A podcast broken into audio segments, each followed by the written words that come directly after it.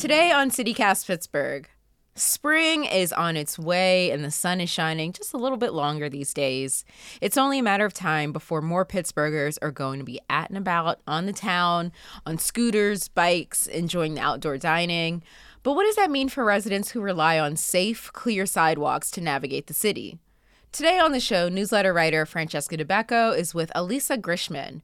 She's the founder of Access Pittsburgh, and she knows what it's like to be a wheelchair user here. She also has a few opinions about what we all can be doing to create a more accessible city. It's Wednesday, March 9th. I'm Morgan Moody, and this is CityCast Pittsburgh.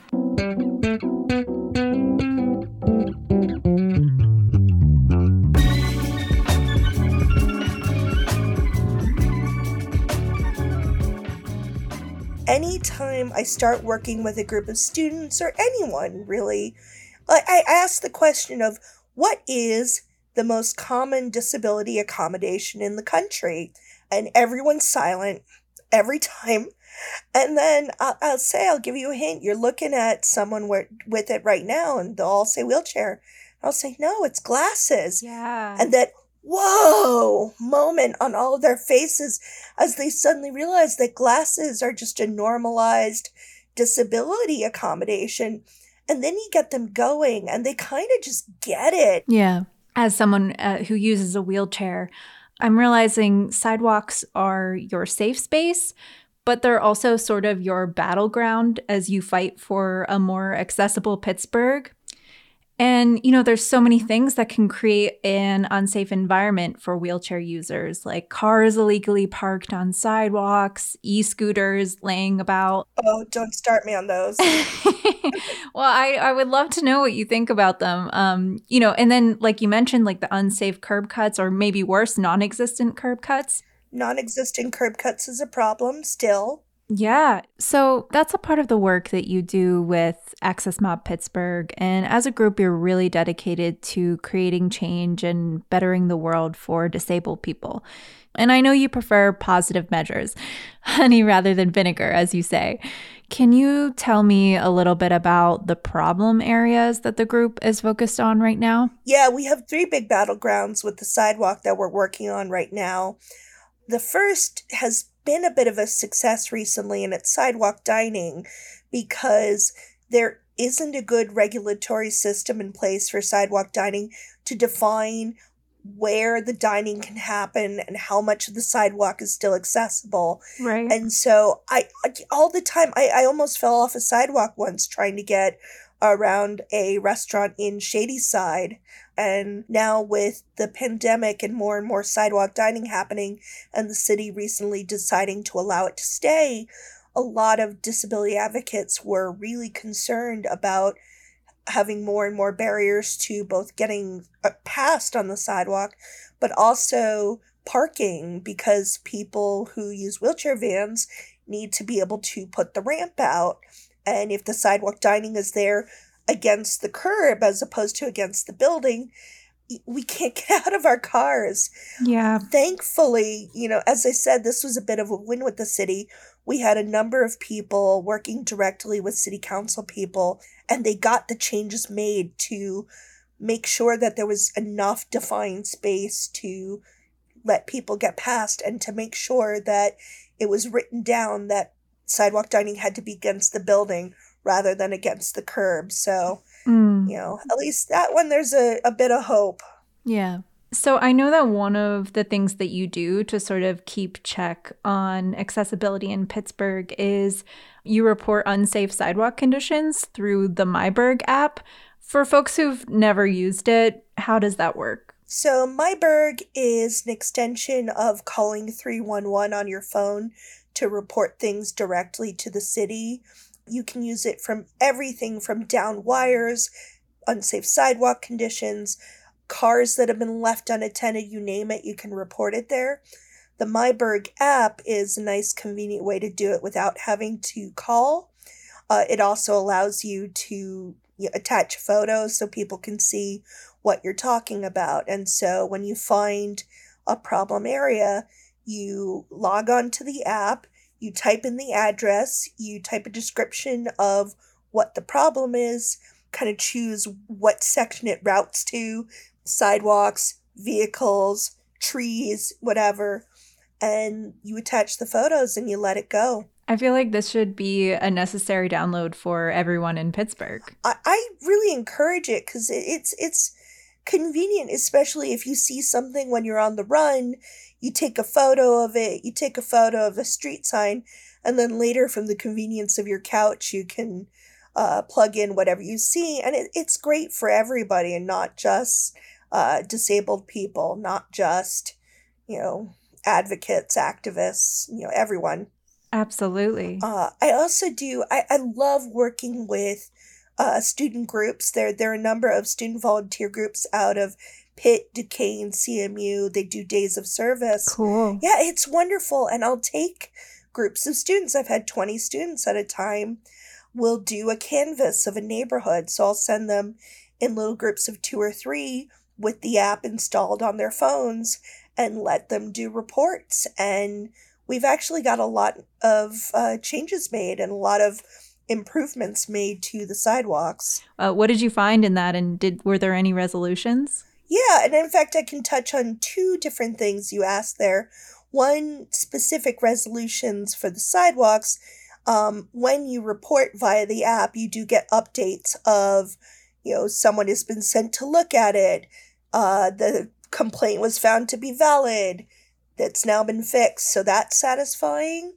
Uh, and then if I know that it hasn't been fixed over a certain amount of time, I personally just go to higher ups and whatnot. So there's a chunk of sidewalk up the street from me that I reported for three years and nothing happened.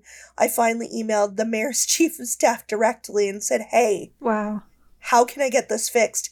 It turns out the city owned the building that that was a part of, so they're citing themselves for three years.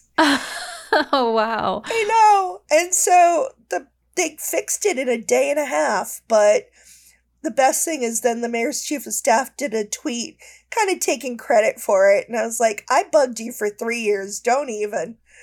Um, no, that's really good to hear, though. I mean, it's a bummer that it took that long yeah. to get a response, but the fact that you know the city owned up to it. But I'm I just tend to think about all of the situations that are just like that throughout the city. Um, and in your particular case, this was one in your neighborhood that you've had eyes on for a while.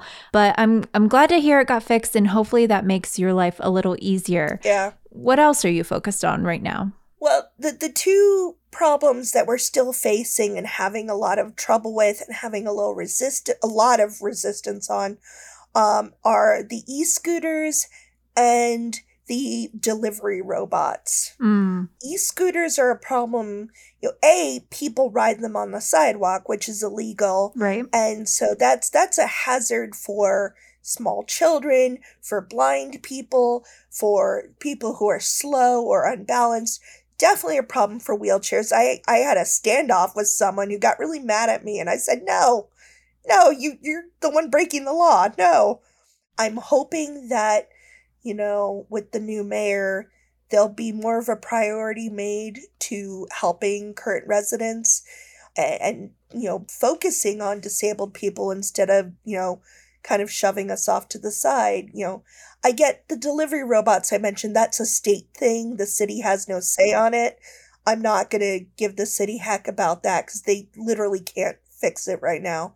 We could just get humans and pay them better and they would do a good job. Good point. You know, there, there's there is time and a place where an autonomous vehicle is useful but you know essentially the things that the state are planning it, it, the state is planning on bringing in these very tall robots that can go at quite impressive speeds then you look at our sidewalks and it's like i'm not just worried about the wheelchair users I'm worried about a robot tipping over and flattening a child. Right. Yeah. I shouldn't laugh, but like it's going to happen. And and these robots are going to have to navigate the same sidewalks that you're trying to fight for. And it pisses me off. It pisses me off that they might improve the sidewalks for the robots, but not for wheelchair users. Like, that is bull. I like when you get fired up, Alisa. I should have more rights than a robot. I should be more valued Absolutely. than a robot. I get that I don't have it, you know, bring income to the city, but like,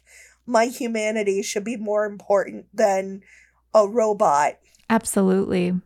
So, Alisa, you said something before in the past that really stuck with me. You said that your wheelchair doesn't disable you, the world does. Mhm. Can you share what that means to you? people use the phrase confined to a wheelchair and wheelchair bound.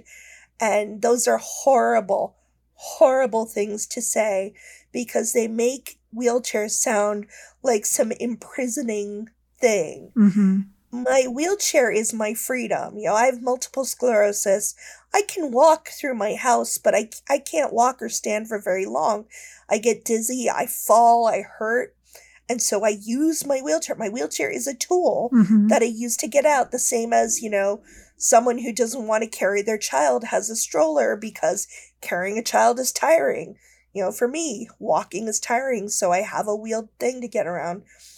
You know, in a world that had great sidewalks, sliding doors, ramps, I wouldn't be disabled. I'd be able to get everywhere just the same as, you know, someone who's currently able bodied is able to do now. It's you know, it it's the it's the world that creates the disability, not my chair. Alisa Grishman, disability advocate, founder and leader of Access Mob Pittsburgh. Thanks so much for being here. Thank you so much for having me. It was an absolute pleasure.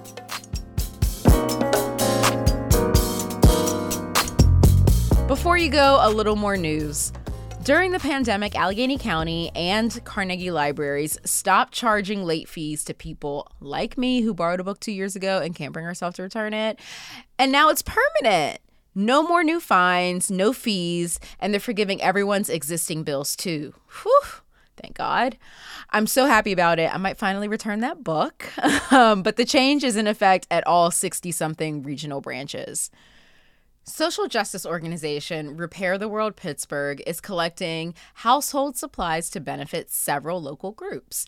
It's in celebration of Purim, a one day Jewish holiday next week. Tomorrow is the last day, though, to drop off donations at Trace Brewing in Bloomfield. We'll put a link to what they're looking for in our show notes. And you know, spring is on the way when Page's Dairy Mart is open for business. You can get the first scoop of the season tonight under that sketchy bridge in the South Side. Very romantic. That's all for today here on CityCast Pittsburgh. If you enjoyed the show, tell a friend, rate the show, leave us a review, and subscribe to our morning newsletter. We'll be back tomorrow morning with more news from around the city. See you then.